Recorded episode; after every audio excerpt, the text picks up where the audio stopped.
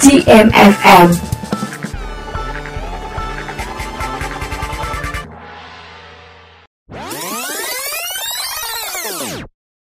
Suatu hari di sebuah desa. Ini apa? Dengan nada berbisik dan sambil tergesa-gesa, ia memberikan benda kotak yang tak tahu isinya apa. Dengan wajah bingung, anak itu hanya diam, memperhatikan orang itu berlari. Ditunggunya sampai sore hari, orang itu tak datang.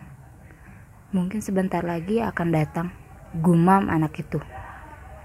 Tapi jam sudah menunjukkan pukul 6 sore. Dia harus bergegas pulang. Ada seseorang yang menunggu ia pulang. Kakak, aku pulang. Iya, ia dan kakaknya adalah anak yang piatu. Orang tuanya meninggal karena kecelakaan yang dialaminya beberapa tahun silam. Kau bawa apa itu? Tadi ada seseorang yang menitipkan ini kepadaku, tapi aku tungguin ia tak kunjung datang. Apa sih isinya, Dik? Tak tahu kak, aku tak berani membuka. Kok kamu mau sih nerima ini? Siapa tahu isinya bom atau ular yang siap mematuk kamu. Atau ini sebuah barang curian. Aku tak tahu kak, sudah ku bilang aku tak mau terima titipan ini, tapi ia memaksa sambil pergi buru-buru. Mari kita buka bersama, Dik. Kotak itu tidak dikunci sama sekali. Jadi memudahkan kakak dan adik itu membukanya. Tak disangka isinya. Berbagai macam emas, ada gelang, cincin, bahkan kalung. Banyak sekali. Mungkin jika diambil tidak akan ketahuan sama sang pemilik. Tapi kakak dan adik itu sangatlah jujur. Mereka tak mau ambil satu barang pun. Wah, banyak sekali kak. Cukup untuk kita makan bertahun-tahun. Tapi kan ini kan bukan punya kita, Dik. Jangan diambil walau walau satu biji pun. Tapi kak, orang itu nggak akan tahu. Tuhan tahu, Dik. Adiknya terdiam, hanya cemberut mendengarkan perkataan sang kakak. Semenjak hari, itu, sepasang adik dan kakak menunggu seseorang pemilik kotak ini setiap hari. Kak, sudahlah, ia tak kunjung datang. Kita pulang saja dan kita pakai sebagian emas ini.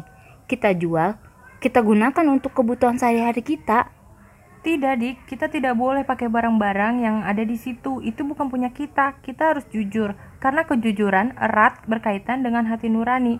Berucap dan berperilaku jujur merupakan suatu sikap menghargai orang-orang sekitar sekaligus pada diri sendiri. Tapi bukankah ia sendiri yang meninggalkan barang ini padaku?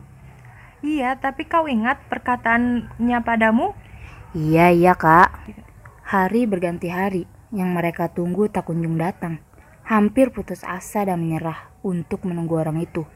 Akhirnya, sang kakak memutuskan untuk menyerahkan kotak ini kepada pihak yang berwajib. Kita harus kasih ke pihak berwajib, dek. Aku takut kak bertemu mereka. Tak usah takut, mereka baik. Ayo. Setibanya di kantor polisi, mereka pun menceritakan apa yang terjadi. Ibu poluan yang berjaga pada saat itu pun mengerti apa yang mereka maksud dan berjanji untuk menemukan pemiliknya. Ibu mengerti apa maksud kalian. Ibu akan menemukan pemiliknya. Terima kasih karena kalian sudah bersikap jujur dan tak mengambil satu barang pun dari sini. Sama-sama, Bu. Saya permisi. Mereka pergi dari kantor polisi tersebut dan kembali ke rumah.